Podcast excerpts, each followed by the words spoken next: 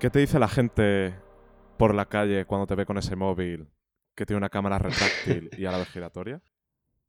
¿Cuál es, ¿Cuál es la reacción? O sea, me parece. Cuando yo lo vi en Milán, estamos hablando del Galaxy A80, y cuando yo lo vi en Milán, me pareció un producto súper curioso, súper llamativo. Quedaba por ver un poco el precio, que yo creo que determinaba un poco el juicio del teléfono. Pero lo que es el sistema retráctil me pareció súper curioso y súper llamativo. Eh, no sé si es una buena idea o no, honestamente, pues no lo he probado. Pero ¿a ti qué te dice la gente, tú que lo estás probando? ¿Qué te dice la gente cuando te ve que sale esa cámara y que encima gira? bueno, pues em, yo subí un par de, de boomerangs a Instagram la semana pasada cuando me llegó el teléfono y esa misma tarde quedé con mis amigos. Y lo primero que, que, hicieron fue preguntarme si había, si había llevado el teléfono de, de la cámara. y, y sí, estuvieron ahí un buen rato subiendo y bajando esta cámara, que bueno, para quien no lo sepa, es quizá más curiosa todavía que, que, en el resto de cámaras retráctiles que hemos visto que en la gran mayoría de cámaras retráctiles que hemos visto hasta ahora, porque em, si otros teléfonos incorporan la cámara retráctil solo en, en las lentes frontales, solo se oculta y se levanta la cámara selfie, en este es una única cámara la que tiene que es la que está en la parte de atrás, y cuando tú vas a hacer el selfie se levanta la parte de atrás y esta cámara trasera rota sobre sí misma para quedar, para quedar em, de frente, como si fuese la cámara selfie. Entonces, son como dos mecanismos, el de elevar la cámara y el de rotarla. Entonces es, pues eso, muy curioso de ver porque no es en absoluto común. Eh, esto me recuerda un poco, hubo un Oppo hace cinco años quizás, el Oppo N1, si no me equivoco, que ya propuso esto. Yo recuerdo que tenía una cámara giratoria y era, creo que no era retráctil, que solo giraba sobre sí. Y a la gente le llamó muchísimo la atención. Lo que pasa es que, claro, Oppo en aquel momento no es Oppo hoy. Oppo hoy es eh, uno de los cinco mayores fabricantes del mundo. En aquel momento, pues bueno, estaban todavía eh, empezando. Y, y, me hace, me produce una sensación extraña que esa cosa que veíamos hace cinco años como una especie de experimento, ¿no? De prueba de mercado, ahora ya esté llegando a bueno, se está expandiendo, ¿no? Porque no solo lo ha hecho Samsung, sino también estamos viendo sistemas parecidos por parte de Xiaomi, de, Vivo, etcétera. O sea, es algo que, de Oppo también, evidentemente, es algo que se está como expandiendo. Y hablando de cámaras, vamos a hilar bien un tema con el otro, y ya entrando un poco en materia. Esta semana hemos visto el problema de Zoom, de la aplicación eh, de videollamadas, de videoconferencias, que tenía una vulnerabilidad gravísima que permitía que pues bueno, que básicamente cualquier persona se uniera a cualquier videollamada que están manteniendo.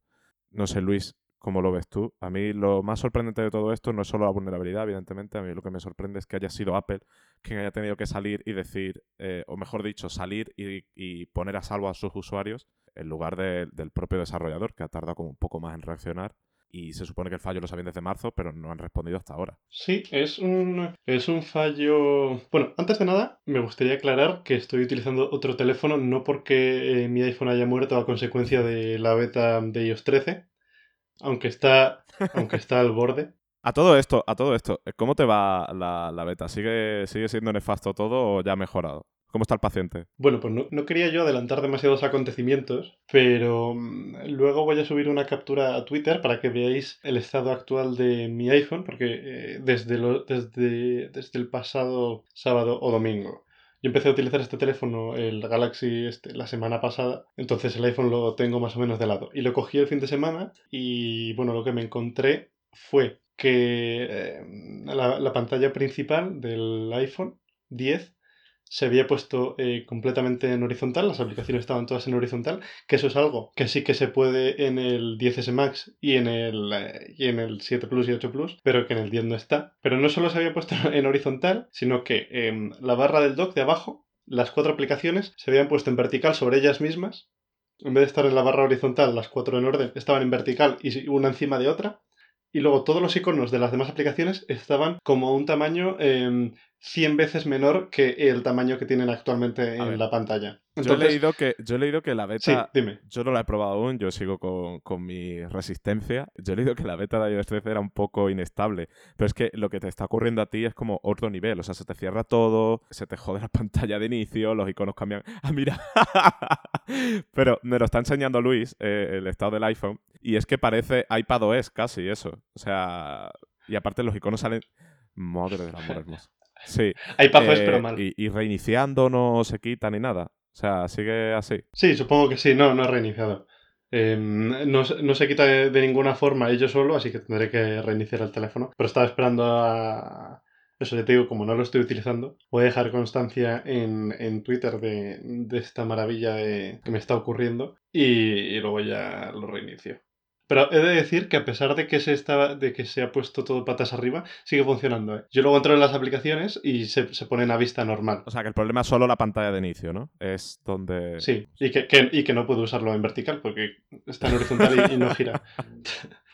Madre mía. Pero bueno, más allá de eso, oye, es- está bastante bien. Madre mía, los, los dramas de, de las betas. Eh, ahora, ahora es cuando me alegro. Yo recuerdo hace dos episodios que hablaba contigo y te decía, uff, es que me da, me da palo porque sé que esto ahora todo el, mismo todo el mundo dice que funciona más o menos bien, pero ya me sé, o sea, ya sé cómo funciona esto. Dos días, seguro que la gente ya empieza a decir que va mal y al final tengo que restaurar el iPhone y al final pierdo el tiempo y, y tal y cual. Y joder, otra vez se está probando, o sea, es un. Bueno, no, un- no un desastre, ¿no? Al fin y al cabo es una beta, es normal que falle. Pero bueno, menos mal que me, que me, que me abstuve, que no, que no di el paso. Y bueno, volviendo. Mm. Dime, dime. No instalar la beta de un sistema operativo es jugar en modo fácil, ¿eh, Nicolás? A ver, yo. No es que juegue en modo fácil, es que valoro tanto la estabilidad, la privacidad y el buen hacer de Apple que para qué joder un teléfono con una beta cuando funciona genial con iOS 12. Hashtag fanboy. no, pero en serio, es lo Está que he bien, dicho. Que al fin y al cabo no, no, no quiero que el móvil me falle cada cinco minutos. Cuando la beta ya estemos en beta 5, cosas así, igual ahí sí que me lo planteo ya dar, dar el paso. Y bueno, ahora sí, volviendo a lo de Zoom, la verdad es que es un poco grave todo esto. O sea, quiero decir, no, no es grave porque no es una vulnerabilidad que haya afectado a miles de millones de personas, pero estamos hablando de unos, se estima que unos 4 millones de personas han estado en riesgo y al fin y al cabo es la webcam. O sea, yo creo que es la, junto con el micrófono, es la forma más, es una de las formas más intrusivas de espiar a una persona y de, y de intrometerse en su privacidad. Así que a mí me parece bastante grave lo que ha ocurrido en ese sentido. Sí, bueno, ya hablaremos más adelante en el podcast también de otras opciones de espionaje y de intrusión a la privacidad. Pero sí, eh, la verdad es que es un, es un fallo, sobre todo particularmente grave, que haya ocurrido en el Mac, cuando en los últimos meses, de manera muy especial, Apple está reforzando su campaña por la privacidad y por eh, proteger al usuario siempre. Y además eso, que durante no sé, durante los últimos años, si de algo podían presumir los usuarios de Mac era de no tener que tapar su cámara web con una pegatina porque sabían que nadie les iba a espiar. Yo de momento mmm, sigo sin hacerlo, pero igual hay que empezar a irlo pensando. Um, Bueno, bueno, en cualquier caso, Eh, sí. la foto, supongo que la habréis visto la- las personas que nos están escuchando y tú, Luis, seguro que sí. La foto de Mark Zuckerberg en su escritorio o en un escritorio de las oficinas de Facebook, supongo que era, con la webcam tapada en un MacBook Pro. eh, eso ya te deja entrever que, bueno, que aún así no debemos fiarnos demasiado. Dicho esto, comentaba lo del discurso de, de la privacidad de Apple y que es un poco contradictorio, por decirlo así, que ocurra esto. Dos cosas. Uno, esto no es culpa de Apple como tal. O sea, Apple aquí no ha tenido nada que ver. Es un desarrollador que ha, malobrado. Es un desarrollador que eh, hace una aplicación que requiere acceso a la, a la cámara web porque hace videollamadas y aprovechando esa confianza del usuario, pues bueno, ha hecho una serie de prácticas que son criticables y que han puesto en riesgo la privacidad del usuario. Y aparte de esto, siguiendo con el discurso de la privacidad de Apple, el hecho de que Apple haya lanzado una actualización silenciosa para todos los Mac que impide a Zoom hacer esto, demuestra lo comprometida que está con, con la privacidad y la seguridad de sus equipos y de sus clientes. No sé yo si otras compañías habrían actuado tan rápido. eh, o sea, si esto hubiera ocurrido en Android, igual los Pixel lo habrían tenido al día siguiente, pero el resto de teléfonos lo mismo habían tardado un mes o dos meses en, en recibir la actualización que le pusiera 100%, en una posición 100% segura. Así que bueno, aunque evidentemente no es un suceso que, que guste, que guste a los usuarios, que guste a la compañía, que guste a, al ecosistema, por decirlo de alguna forma, la reacción de Apple ha sido positiva y la de Zoom no tanto, porque de nuevo, lo que decíamos antes, esto lo sabían supuestamente desde marzo, en marzo se les notificó de este error y no han actuado hasta ahora cuando se ha hecho público. Entonces, a mí me preocupa un poco esto, la verdad. Sí, eh, mi comentario eso no iba especialmente por, por parte de, de Apple o que ellos lo hayan hecho mal, ni mucho menos, sino simplemente que eh, desde el punto de vista del usuario perjudica eh, esa sensación de, de 100% eh, privacidad y seguridad que se, que se ha querido dar. No quiero decir que sea su culpa, pero eh, que en cierta medida puede hacerme ya. También te digo, no es un error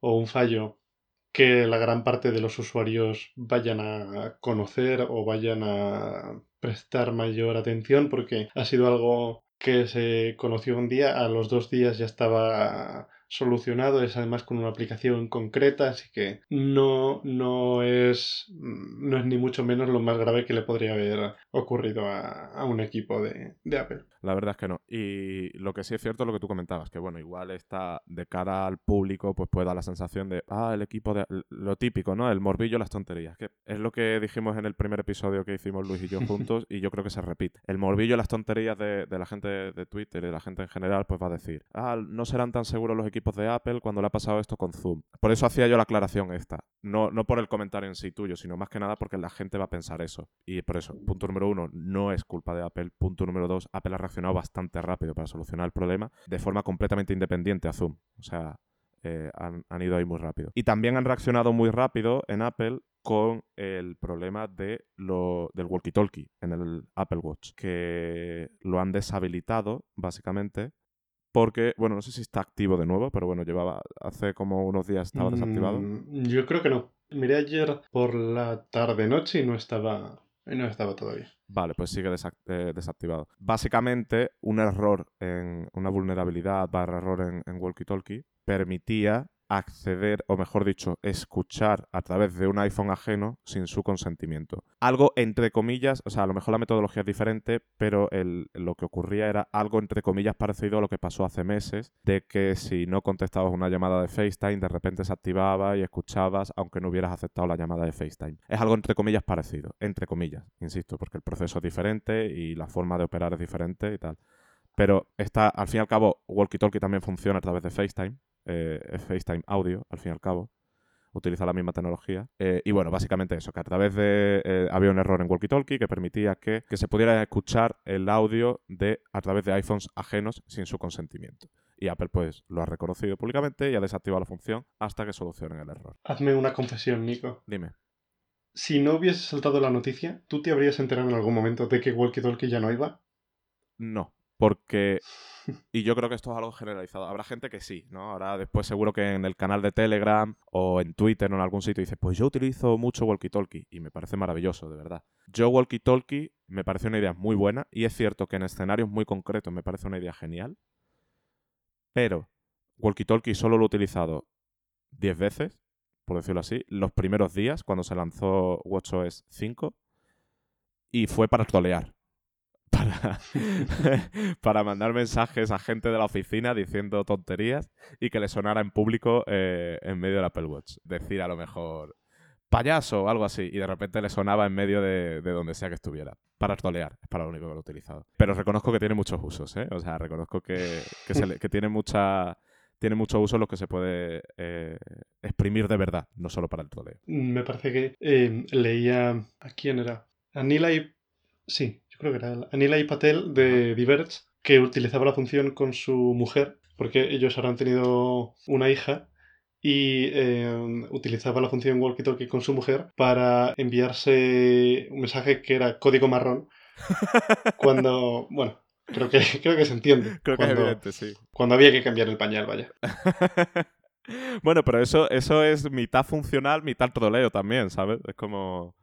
Eh, no sé, es que a mí el walkie-talkie, de verdad, yo creo que, lo utilizo menos de lo que debería. Porque es, un, es una carne de troleo, o sea, es un método de troleo maravilloso.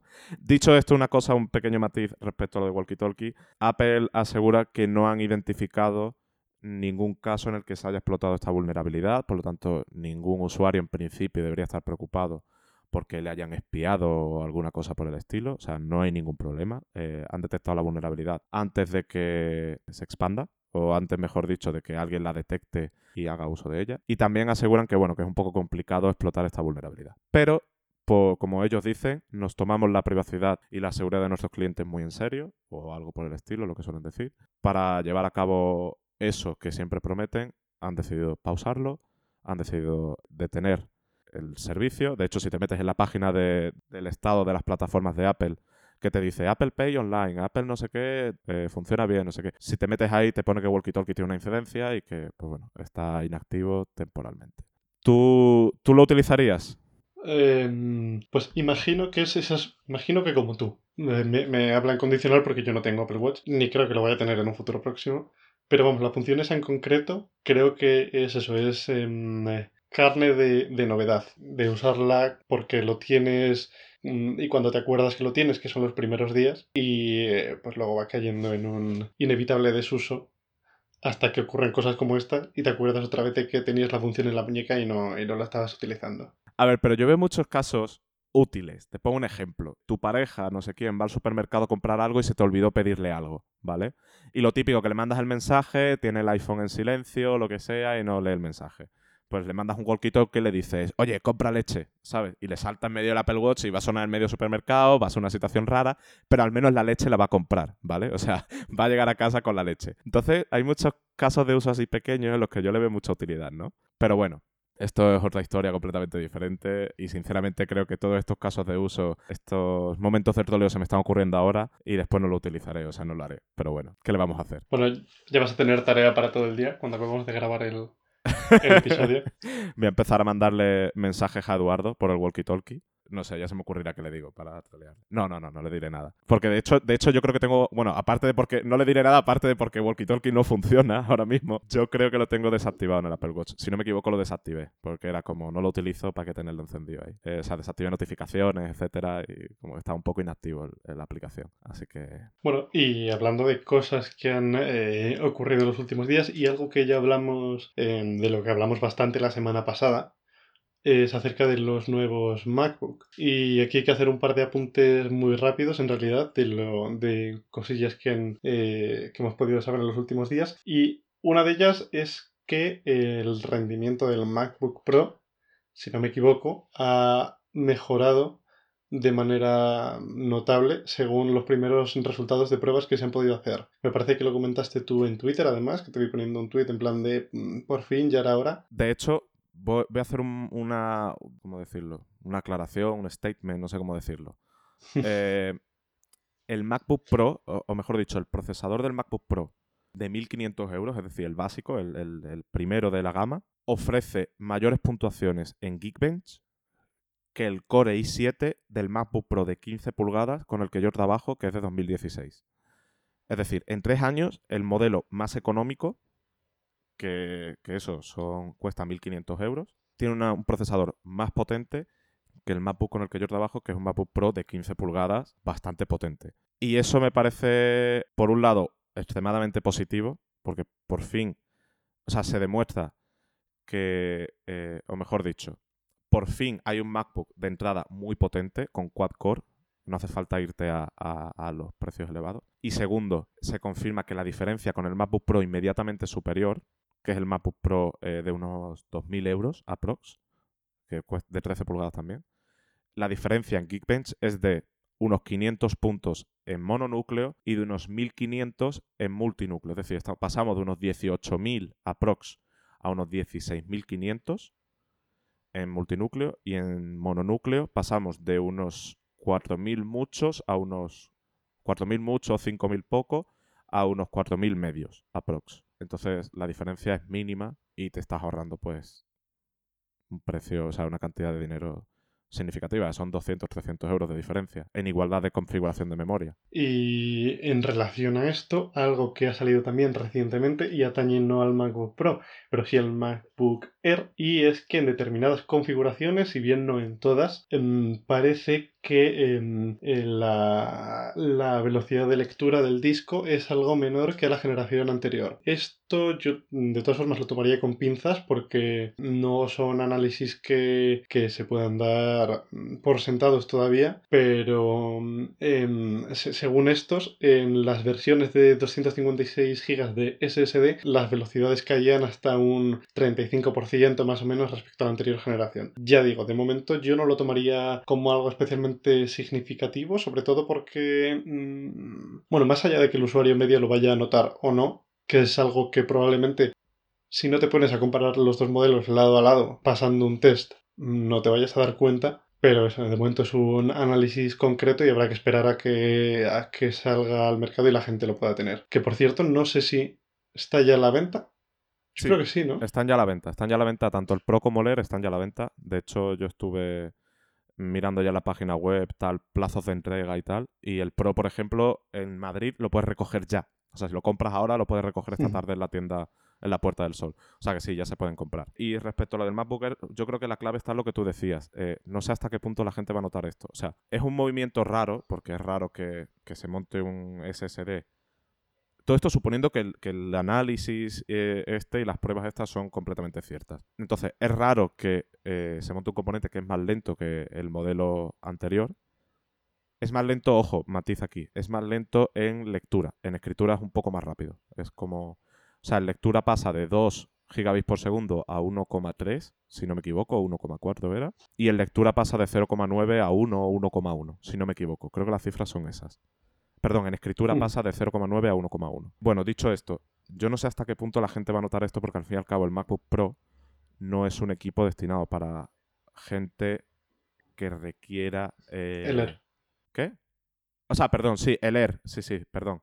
Eh, no sé hasta qué punto eh, impacta esto al usuario por dos motivos. Primero, porque tampoco o sea, ya es un SSD muy rápido. Y segundo, porque la gente que compra un Air generalmente no, demanda una potencia increíble en su ordenador. No es persona que trabaja con vídeo, que trabaja con programas como MATLAB, que trabaja con, programas que demandan muchos recursos. lo máximo que utilizarán, a lo mejor en teoría, o el mercado al que va destinado, es ofimática, navegación web, un poquito de Photoshop quizá, tal. Entonces no sé hasta qué punto ese tipo de personas van a notar la diferencia en SSD.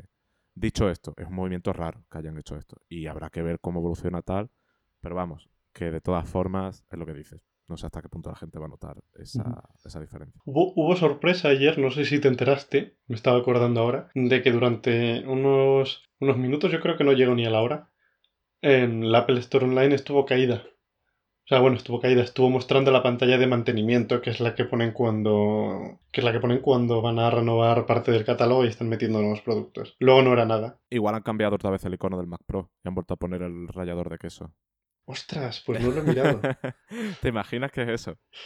Eh, vamos a comprobarlo por los loles ya, porque, porque, porque, ¿por qué no? Lo vamos a hacer. Apple.com, Mac. No, no, está el del lateral del Mac Pro. Está el, mismo. No, sería mantenimiento, actualizarían cualquier cosa menor, pero bueno, porque la hora a la que lo hicieron también era un poco raro. Sí, era un poco, un poco extraño. Normalmente, normalmente actualizan a primera hora de la mañana en Estados Unidos, sobre todo, suele ser California, si no me equivoco, hora de California, ¿no?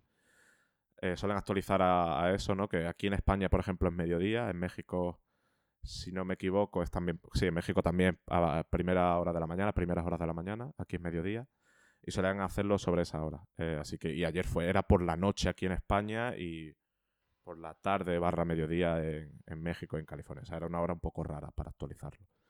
Así que. Pues... Después de nuestro episodio de rumores de, la semana pasada, que fueron básicamente pues comentar los nuevos MacBook y una pila ingente de, nuevas informaciones que llegaban desde, desde el mercado asiático, esta semana no iba a ser menos, no va a ser tanto como la anterior, pero sí que hay uno que me llama especialmente la atención, que supongo que ya habrás visto, y es el que se refiere a em, Face ID en el iPhone y em, su incierto futuro, por decirlo de alguna manera. Y bueno, básicamente a lo que se refiere esta información es que Face ID, la identificación facial con la que cuentan los iPhone actualmente, comenzará a desaparecer de manera gradual a partir del próximo año a partir de 2020 y lo hará completamente en 2021. No sé qué opinas de esto. A ver, yo creo que en, un principio, cuando Apple puso el notch, y yo creo que esto es evidente un poco, el objetivo final es que el notch no esté ahí. O sea, el objetivo final es que eh, el iPhone sea 100% pantalla. Pero que claro, para meter Face ID y, para tal, pues tuvieron que poner el notch. Entonces, me cuadra que en algún momento Apple retire el notch y expanda eh, la pantalla hasta el borde eh, al máximo. Eso me cuadra perfectamente. Y la ventana de 2020 barra 2021 también me cuadra, porque ya estamos viendo cómo los fabricantes empiezan a meter cámaras debajo de las pantallas. Los sensores de huella ya lo hemos visto que están debajo de las pantallas, aunque eso en el caso de Apple no es problema.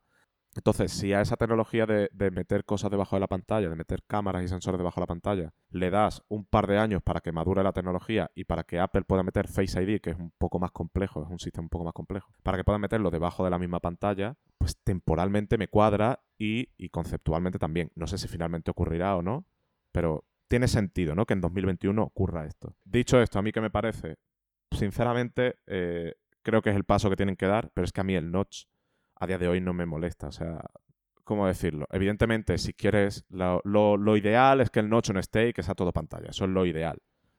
Pero hasta entonces, está este afán por cámaras retráctiles, por pantallas perforadas, por notch de gota.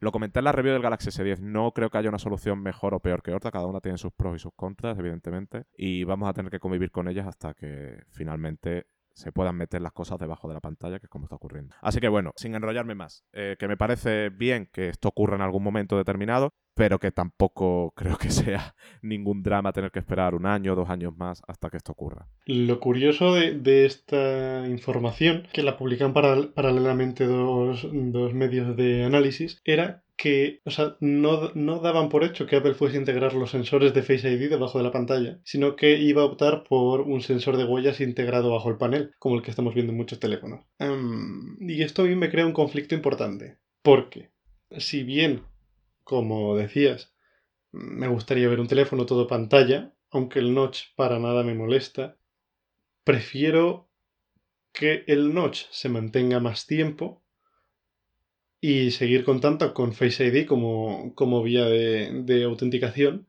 a que el notch se desaparezca del iPhone y en su lugar pongan un lector de huellas incluido en la pantalla que yo considero que es menos, no sé si menos útil, pero en cierto modo sí me genera más fricción, yo creo, que es la palabra. Eh, Face ID es un sistema súper bueno a la hora de poder acceder a, tu iPhone sin tener que realizar ninguna acción, más que deslizar hacia arriba para, acceder a, la pantalla principal. Y el lector de huellas en la pantalla, a menos que eh, esté incluido en toda la superficie de la pantalla, requiere una, interacción muy concreta de, eh, de, poner el dedo en una zona específica de la pantalla. Por eso, eh, no sé, partiendo de que es muy pronto todavía para poder aventurar los pasos de Apple en un futuro, no sé yo si termino de ver un iPhone sin notch, es decir, con la cámara integrada bajo la pantalla, que en teoría es algo que se puede hacer, porque como bien has dicho, ya hemos visto en, en, en, algunos fabricantes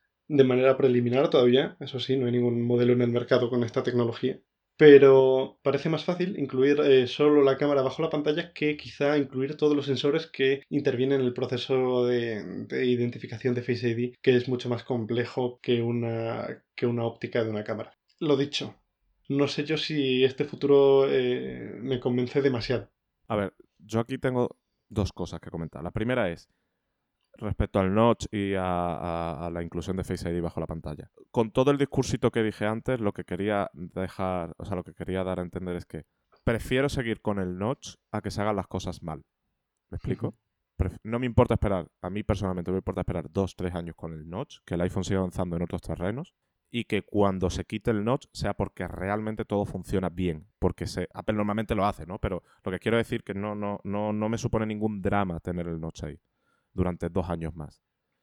Eso por un lado. Y por otro lado, sobre la inclusión del lector de huellas bajo la pantalla. Es algo que ha estado en el aire durante mucho tiempo. Esta mañana estaba yo pensando en el tema, en cómo un lector de huellas podría ser mejor que Face ID.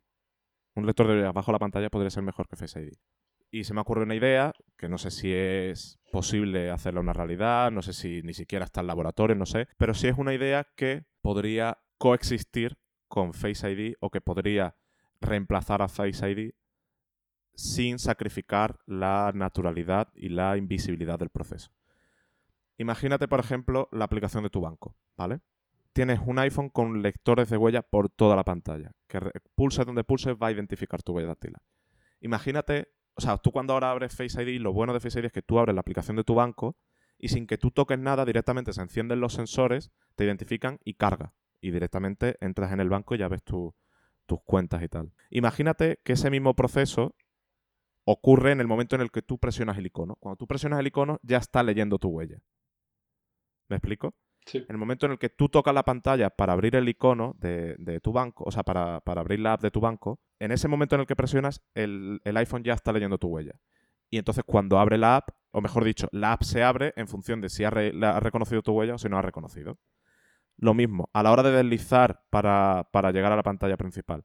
En el momento en el que tú pulsas y deslizas para, de- eh, para abrir la pantalla principal, si en el momento en el que tú estás pulsando y deslizando te está ya reconociendo la huella, sería prácticamente tan invisible como Face ID a día de hoy. Es una cosa que probablemente sea difícil de materializar, que no sé si ocurrirá, eh, igual es una paranoia mía que me montó la cabeza, pero es la única forma que a mí se me ocurre de que un lector de huellas sea tan invisible y se integre tan bien con la metodología natural, o sea, con, con el uso natural de un producto, como lo hace ahora Face ID. Que ojo, Face ID no es perfecto, ¿eh? Face ID hay veces que, que no te reconoce bien. Es cierto que el algoritmo aprende mucho y que cada vez ha ido mejor. Y con iOS 13 se supone que es aún más rápido. Pero bueno, aún así no es perfecto. Digamos que está el 90-95% de perfección. Si instalas la beta puedes comprobarlo. Eso es una indirecta para que me cargue el iPhone, ¿no? Para que me la instale y a los cinco días volvamos a este podcast y diga que no le hagáis caso nunca más a Luis porque me ha jodido el iPhone y la vida durante una semana. Eh, bueno, volviendo a mi turra, a mi turra reflexiva. Eso, yo creo que esa es la única forma que se me ocurre de que un sensor de huellas dactilares pueda tener sentido en un iPhone después de haber dado el paso a Face ID, que es algo súper invisible y que no genera apenas fricción. Eso o que los dos mecanismos convivan en un iPhone, que tampoco sé si eso tiene mucho sentido, pero bueno, es que es lo que tú decías también. Estamos hablando de un iPhone de 2020-2021. O sea, todavía no hemos visto el de 2019 y ya estamos viendo el de 2020-2021. O sea, ya estamos hablando de ellos dos. Entonces, bueno, cualquier cosa que digamos, yo siempre lo digo, es suposición, es, es imaginación nuestra también, es mezcla de rumores y al final será cierto solo un porcentaje. Sí. Yo creo que el paso, el paso lógico que, que mm, veremos eh, el año que viene, que en cierto modo me extraña que no hayamos visto este, al menos en los modelos más premium, es reducir el, tamaño del notch para que ocupen un menor porcentaje de la pantalla, simplemente manteniendo Face ID y luego ya pues sí, pensar en, en, en cómo, en cómo poder eliminarlo por completo. Será interesante ver cómo está el mercado de- del resto de fabricantes entonces y qué es lo que ocurre porque, eh, bueno, creo que está, quedó muy claro ya con el lanzamiento del iPhone 10, que fue el- la inclusión del notch fue fuente de inspiración para el resto de la industria de la telefonía. Em, a los dos, tres meses del, lanzamiento del iPhone ya había un montón de modelos de otros fabricantes con un notch de, de, proporciones similares, aunque no tuviese un, un, un reconocimiento facial ni por asomo tan tan complejo como el del iPhone. Entonces será, será interesante ver hacia dónde va Apple en, en, eso, en dos, tres años y, y ver cómo reacciona la industria si es que no está eh, allí ya, porque eso, hay otros fabricantes que ya sabemos que están trabajando para hacer eh, sus teléfonos completamente todo pantalla. Ahora sí, por fin todo pantalla, aunque, y esto es algo que a mí me irrita bastante, el llamar a los teléfonos todo pantalla ahora, aunque, aunque escondan la cámara frontal en el marco y sea, y tú digas, vale, es todo pantalla, no es todo pantalla. Porque eh, absolutamente todos los teléfonos de Android siguen teniendo abajo una barbilla que, que hace el marco inferior más grande que, que el resto. Sí, dicho esto, es cierto que la han ido reduciendo. Sí, Y las imágenes filtradas del Note 7, perdón, Note 7, Note 10 que se presenta el 7 de agosto. El Note 7 DEP, ese fue el que explotaba. Bueno, las imágenes filtradas del Note 10 parece que la barbilla es bastante más delgada que en modelos anteriores eh, de la marca. Así que bueno, parece que poco a poco están avanzando, pero me sorprende que solo Apple haya sabido no tanto quitarla, sino ocultarla, porque la clave del- iPhone 10 y de que no tenga barbilla y de que todos los bordes sean simétricos en grosor, o sea, perdón, sean eh, homogéneos en grosor, es que ellos ocultan parte de la pantalla bajo la propia pantalla. Por eso llega un poco, un poco más hasta el borde y se mantiene esa homogeneidad. Entonces, bueno, que los fabricantes Android ya estén dando esos pasos, no sé si ocultando o simplemente reduciendo el tamaño eh, de la barbilla, pues bueno, es positivo. Pero sí, es lo que tú dices, que muchos hablan de todo pantalla y después tienes una barbilla más grande ahí que, que Quagmire, ¿no? Eh, pero sí. eh, bueno, pero es el día a día. Y bueno, siguiendo con rumores, hay un rumor, bueno, rumor. Es que cuando es Gurman no es preciso hablar de rumor, porque Gurman es como que mm, tiene acceso a, a medio Silicon Valley. Eh, no sé si a medio Silicon Valley o a la mitad de, la- de las factorías de producción, pero bueno, que estarán en China, en India, donde sea, dependiendo del fabricante. Entonces, bueno, tiene acceso y hay un rumor que dice, eh, o mejor dicho, ha publicado una información que dice que Amazon está preparando un altavoz de un altavoz inteligente de la gama Echo, evidentemente, de altas prestaciones, de gran calidad de sonido, cuyo objetivo es competir con el HomePod de Apple. Que recordemos que el HomePod de Apple cuesta más de... Bueno, no sé si ahora... Creo que ahora lo han rebajado y está en 299 dólares. O me estoy igual eh, montando una paranoia en la cabeza. Sí, lo rebajaron hace poco, no sé exactamente la cifra, pero sí lo rebajaron. Pues eso, creo que son 299 dólares y 329 euros en España, si no me equivoco, o aproximadamente ronda esa ventana, entre 300 y 350 dólares barra euros. Y entonces, pues la idea sería lanzar un altavoz inteligente destinado a competir con eh, el HomePod, con una calidad de audio muy superior. No sé, también leí que por lo visto Amazon está perdiendo un poquito de cuota de mercado en el mercado premium de los altavoces. Yo creo que ahí tienen más peso empresas como Apple, quizás, como Sonos, y entonces yo creo que Amazon quiere meterse ahí y decir, oye, nosotros también somos capaces de hacer algo. Y encima tenemos Alexa, que funciona muy bien, aunque después lo sepa todo sobre ti y guarde las conversaciones. Eh, me hace gracia porque yo digo esto, pero yo tengo una Alexa en casa. Eh, lo tengo desenchufado, eso sí. Y también tengo Google Home, que, y eso no están desenchufados, eso están, eso están enchufados. Y me genera un poco de conflicto el tema de la privacidad teniendo esos dispositivos por toda casa. Pero bueno, volviendo al rumor de, Amazon. Eh, no sé qué opinas tú, Luis, de que Apple, o sea, perdón, de que Amazon quiera meterse en ese segmento que parecía de momento limitado, pues a Apple y a otras compañías más de, de más especialistas en audio, ¿no? Creo que es un movimiento muy lógico por parte de Amazon que me extraña que no hayan hecho ya. Porque como dices, juegan en cierta medida Sí que es verdad que hay, eh, hay eh, ciertas opciones para el mercado premium de, de, de, altavoces inteligentes. Está el HomePod, está el Google Home Max, están los Sonos. Bueno, pero el Google Home Max, o sea, sí, se supone que es el equivalente, pero joder, suena peor que el HomePod. De hecho, recuerdo cuando sacaron el HomePod, Nilay Patel, la review, la review que hizo de, del HomePod en Diverge, hicieron una comparativa con varios altavoces y salía el Google Home Max y joder, sonaba peor que el HomePod, claramente. Pero bueno, sí, se supone que es la, el equivalente. Te dejo continuar.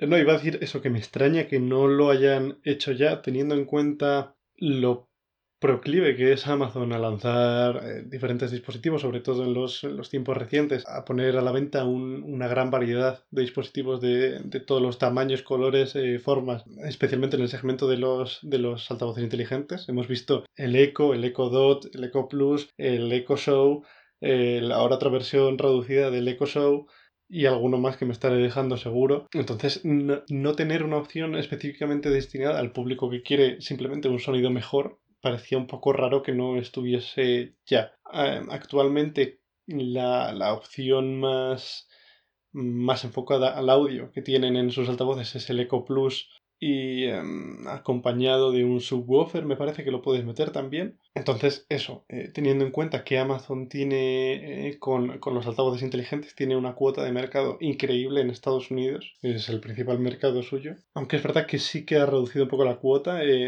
según los, los últimos datos, 2018 estaban más o menos en un 70% de la cuota de mercado, que es una barbaridad, y en 2019 andan en un 60 más o menos en, favor de Google, que ha sido la que ha aumentado más margen, pues eso, eh, yo creo que es un paso bastante lógico y, creo que aquí lo interesante de esto es no tanto que vayan a sacar un, un, un dispositivo que, como digo, me parece, me parece lo más normal del mundo, sino cómo puede afectar al resto de la industria de fabricantes. Porque hasta ahora, pues eso, había opciones como mm, quitamos el, Google Home Max, dejamos a los Sonos y al HomePod como mm, estandartes en lo que a audio se refiere con funciones inteligentes añadidas, ¿cómo puede afectar esto a Sonos y, al HomePod? Que, cuyas ventas, eh, pues en el caso de Sonos, mm, no son especialmente bollantes al nivel de que se pueda comparar con una empresa como Amazon.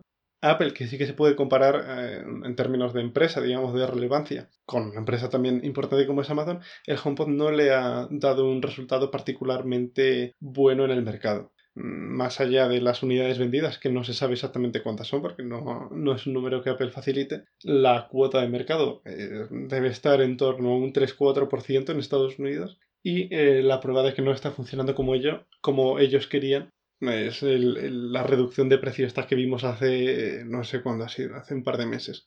Apple nunca suele rebajar el precio de uno de sus productos antes del lanzamiento de, de, una renovación. Y, en el caso del HomePod me parece que deja claro que las ventas no, no, no, no diría yo decepcionantes, pero sí que igual han sido mm, inferiores de lo que Apple se esperaba cuando pensó en comercializar un altavoz eh, enfocado al público premium. Yo aquí veo dos cosas. Parece que siempre estructuro mis respuestas, pero es que es la verdad.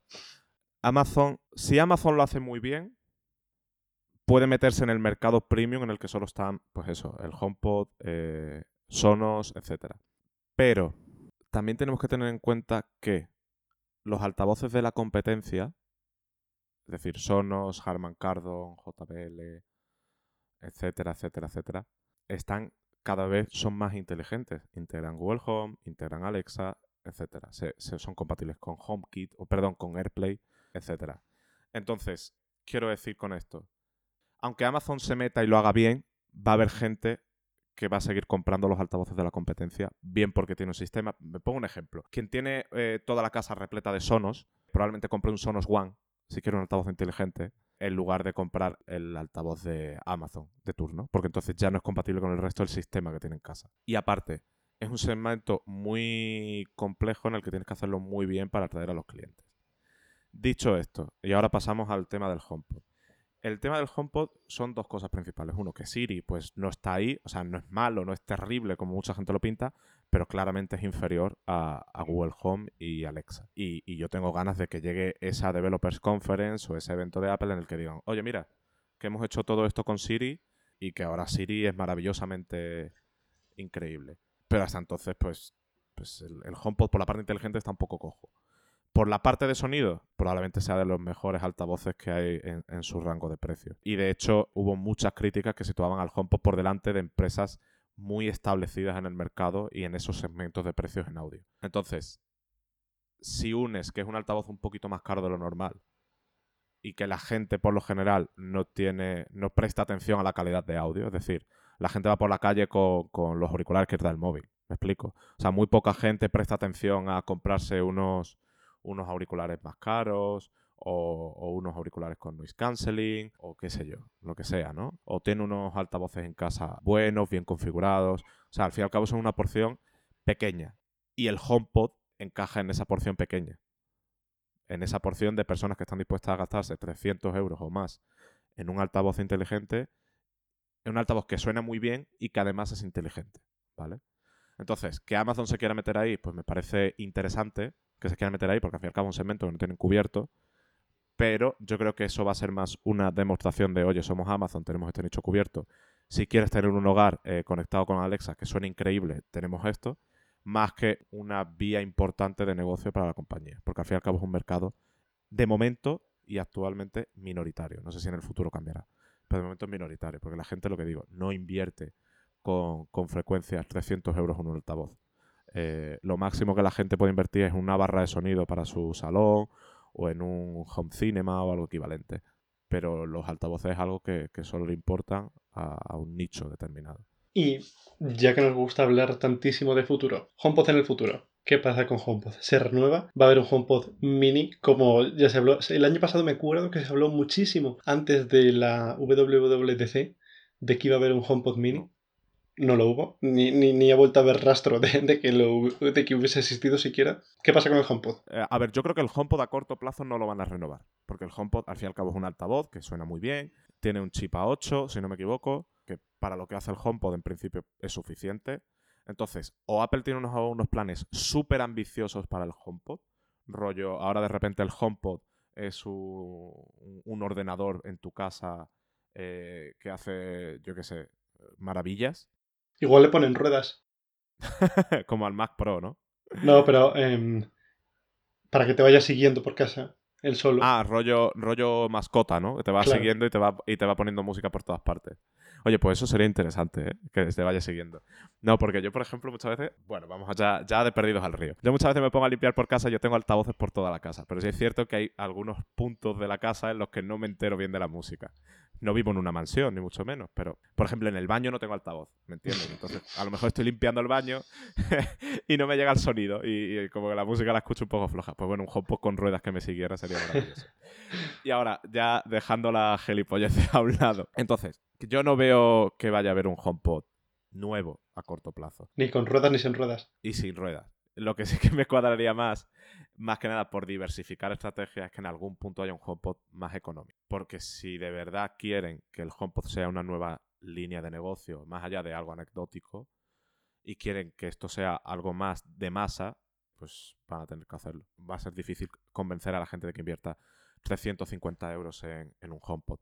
No estoy diciendo que, se tengan que meter en, en los 40, 50 euros barra dólares de los Google Home Mini, pero a lo mejor uno de 100, 150 sí que le podría venir bien a Apple si lo que quieren es aumentar masa de, usuarios en esa vía de negocio. No sé tú qué opinas del tema. Sí, yo estoy de acuerdo. Yo creo que em, cuando se trata de llegar al gran público es, necesario no solo tener varias opciones, sino tener opciones económicas para aquellos que no, que no tienen como prioridad una calidad de sonido em, excelsa pero eh, de momento no hay ninguna pista que nos invite a pensar que eso puede ocurrir. También es verdad que al ser el producto, el HomePod al ser un producto no, no de los mayoritarios, ni de los prioritarios, ni de los que quizás se puedan llevar a, una producción a gran escala con mucha antelación ni nada, podría ser que eh, de enterarnos nos enterásemos poco tiempo antes de que fuese anunciado de forma oficial. En cualquier caso, Apple está extendiendo de manera efectiva durante los últimos años el segmento del audio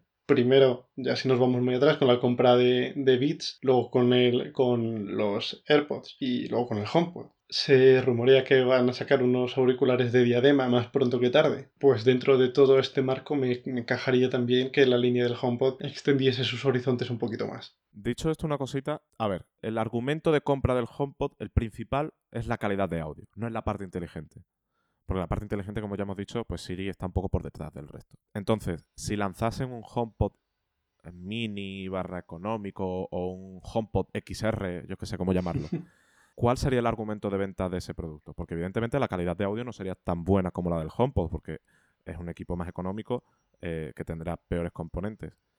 Pero la parte inteligente tampoco sería el argumento de venta de ese altavoz. ¿Cuál sería entonces Salvo que Siri de repente se convierta en increíble, ¿no? Pero si Siri está como está ahora, ¿cuál es el argumento de venta de ese HomePod? Porque es un equipo que suena bien, evidentemente sonará bien, porque Apple ha apostado por esa línea, pero no suena tan bien como el HomePod, por lo tanto no atraes a los puristas del audio, por decirlo así, y tampoco es tan inteligente como Google Home y Alexa, por lo tanto te quedas como en tierra de nadie, ¿me explico? O sea, está vendiendo un equipo de 100, 150 euros, por decir algo, o 200 incluso, que no suena tan bien como para atraer a los amantes de la fidelidad de audio y que tampoco es tan inteligente como para atraer a la gente que quiere eh, convertirlo en, el epicentro domótico de su casa y en el, en, el, en, el, en el, epicentro al que consultarle cosas y tal. Entonces, sí es cierto que eh, sin un Siri competente, un HomePod Mini creo que se queda un poco descolgadete eh, a la hora de, tener argumentos de venta. Y yo creo que igual por eso Apple apostó por un HomePod con muy buena calidad de audio. Aparte de porque ellos creen en la calidad de audio, yo creo que apostaron por eso porque saben que es el único aspecto en el que pueden diferenciarse sin problemas del resto mientras Siri continúa evolucionando. Sí, sí, sí, sí. O sea, si hablamos de diferenciación, está claro que el, el HomePod, eh, como lo conocemos ahora, es, es, es, o era la vía adecuada. Pero también es verdad que aunque Siri no sea el, no va más de los asistentes virtuales, la mayoría de la gente tampoco utiliza nada más allá de, oye Siri, ponme esta lista de reproducción, oye Siri, ponme música de tal, oye Siri, apaga la luz. Son comandos bastante sencillos que los haces, los haces con Siri, pero es que son los mismos que tú eh, repites con Google Home y con Alexa. La mayoría de las veces son comandos así, más allá de que luego te puedan seguir la conversación o, o tengan un discurso más elaborado. Yo creo que hay, mucha gente que controla su, hogar inteligente desde, el, desde Siri en el iPhone, simplemente. Entonces, eso es cierto. Pero aún así hay ciertas cosas en las que eh, Siri no está al mismo nivel. Te pongo un ejemplo, control de televisión. Y esto, esto lo hablaba con Eduardo hace tiempo, por ejemplo. no sé si se puede ahora, pero en aquel momento no se podía. Eh, tú no podías decirle al HomePod que hiciera algo en el Apple TV, por ejemplo. Lo cual es una limitación absurda. O sea, porque son dos dispositivos de Apple que se pueden comunicar sin problemas. Tú no podías decirle al HomePod, pon esto en Netflix en el Apple TV. No podías. En cambio, yo con el Google Home sí puedo hacerlo. Le digo, no sé qué. De hecho, lo hago todos los días. Ponme Stranger Things en, el salón, en la televisión del salón. Y enciende la tele y lo pone. ¿Me explico? Eh, ese tipo de cosas menores son en las que Siri todavía no está ahí. Y yo a Siri muchas veces le digo, ponme esta canción y no la entiende, o me pone una canción que no es, o me pone un álbum en lugar de una canción, o me pone otro artista, o me pone una versión, o me pone un, remix. O... En cambio, a Google le digo, pon esto, y a la primera sabe lo que le estoy pidiendo. Entonces, sí es cierto que hay muchos comandos que puedes hacer con Siri, que los puedes hacer ahora mismo desde el iPhone, pero hay muchas cosas pequeñas que igual las puedes hacer con Siri, pero no funcionan tan bien como con Google Home y Alexa. Entonces, por eso digo que, eso, que tiene que evolucionar, más allá de las capacidades, también tiene que evolucionar en, la perfección del funcionamiento, ¿no? En, que, en que no me frustre, porque si yo le digo tres veces al altavoz, hace esto, y no me entiende, al final acabo desistiendo y acabo cogiendo el iPhone y lo hago yo. ¿Me entiendes? Con el Google Home, en el 95% de las veces, o en el 99% de las veces que yo le digo algo al Google Home, me entiende y hace lo que yo quiero. Le digo eso, ponme Stranger Things en el salón, apaga la música del dormitorio y lo puedo hacer todo con mucha, con mucha facilidad y, no, no, no, me frustro. Y con Siri hay veces que sí que me pasa eso. Con Siri en el iPhone. Eh, le digo, ponme esta canción. Y de hecho, Eduardo y yo aquí hicimos una prueba con el HomePod y había veces que le pedíamos una canción y no la reconocía. O ponía otra cosa. En cambio, el Google Home se lo decías y lo ponía al instante. Entonces, bueno, ese tipo de cosas son las que yo creo que tienen que, mejorar. Y imagino que llegarán, porque evidentemente Siri poco a poco va a ser un producto o sea, ya es un producto importante, pero poco a poco va a ir ganando relevancia en la compañía. Bueno, pues estamos llegando ya a la hora de, episodio, que es un poco el, tiempo que yo creo que eh, los oyentes nos pueden soportar como máximo escuchándonos hablar seguido a los dos. Off topic total antes de, de acabar. ¿Has visto entonces Stranger Things, la nueva temporada? No, voy a ser sincero. Intenté ver, cuando Stranger Things empezó en su día, intenté verlo. ¿Vale? Y me quedé por el quinto o el sexto episodio de la primera temporada. Y ahora con el boom de la tercera, digo, vale, es una buena oportunidad para empezar a ver eh, Stranger Things y ya ponerme al día.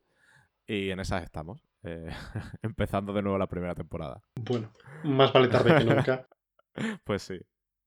Pues eh, nada, yo creo que esto, esto ha sido todo por hoy. Sí. Eh, menos, mal, menos mal que dijimos, antes de empezar el podcast, dijimos, uy, este podcast igual se nos queda un poco corto. Pero es que al final somos unos turras, o sea, nos hemos vuelto a plantar en la hora aquí hablando, hablando de, cómo limpio el baño con la música, eh, en fin. Pero bueno, eh, espero que al menos haya sido amable, o sea, que haya sido agradable, mejor dicho, y que nuestros eh, iba a decir lectores, la costumbre, y que nuestros oyentes no se desuscriban ni nos digan, oye, ¿qué mierda es esta? No sé qué, estáis haciendo. bueno, hay, hay alguno ya por ahí que se está quejando de tus insultos. Bueno, bueno, a ver, ojo. Aunque he de decir eh, que ha, habido bastante moderación, a mi juicio. a ver, he de decir, punto uno, me estoy moderando mucho, o sea, no, no digo nada. Punto dos, tampoco me paso el día insultando. Que, ahora, ahora la gente va a pensar, joder, Nico va por la calle, en lugar de decir hola, dice hola, gilipollas. No, no. No, no es así tampoco. Y punto número uno. Bueno, al fin y al cabo es también un poco darle salseo y de, y de gracia al podcast, ¿no? También ese tipo de cosas. Pero vamos, que si queréis que, insultemos, pues yo también le digo a Luis que insulte, insultamos aquí y nos pasamos el podcast. No, no, no creo, no creo honestamente que sea lo que tenemos que hacer. Alguno de vez en cuando caerá, cuando se lo merezca la gente. Pero, pero no, no, no es la idea. Y tampoco me paso el día insultando por la calle.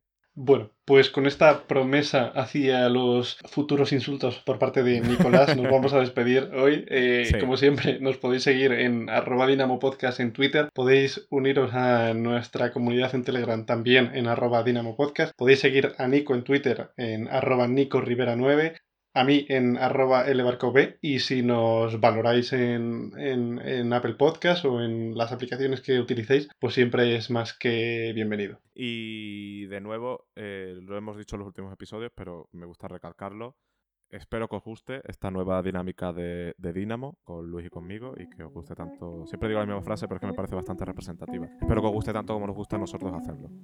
Eh, así que nada, eh, yo creo que esto ha sido todo y ya nos vemos en la próxima, en el próximo episodio. Chao. Adiós.